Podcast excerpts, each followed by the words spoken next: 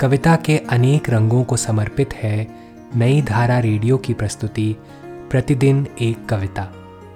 कीजिए अपने हर दिन की शुरुआत एक कविता के साथ। आज की कविता है, चार कौए उर्फ़ चार हौए इसे लिखा है भवानी प्रसाद मिश्र ने। आइए सुनते हैं यह कविता मेरी यानी कार्तिकेय खेतरपाल की आवाज़ में। बहुत नहीं थे, सिर्फ़ चार कौए थे काले। उन्होंने यह तय कर लिया कि सारे उड़ने वाले उनके ढंग से उड़ें, रुकें, खाएँ और गाएँ। वे जिसको त्योहार कहें, सब उसे मनाएँ। कभी कभी जादू हो जाता है दुनिया में। दुनिया भर के गुण दिखते हैं औगुणिया में। ये औगुणिये चार बड़े सरताज हो गए। इनके नौकर चील, गरुड़ और बाज हो गए। हंस मोर चातक गौरैये किस गिनती में?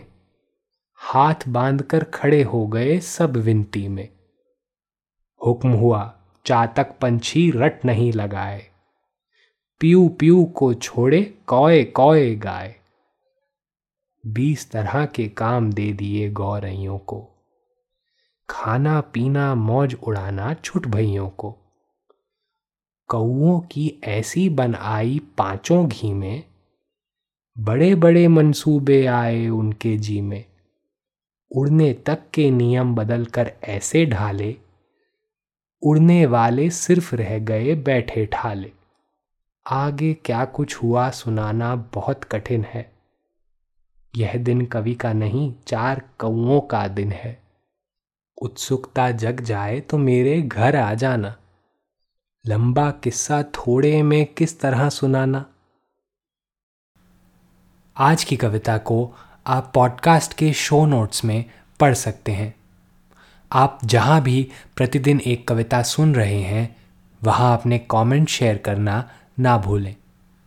अगर आप चाहते हैं कि नई धारा रेडियो की यह प्रस्तुति हर सुबह आपके व्हाट्सएप पर आ जाए तो हमें इस नंबर पर मैसेज भेजें। Seven four two eight seven seven five three seven six कल एक और कविता के साथ फिर मिलेंगे।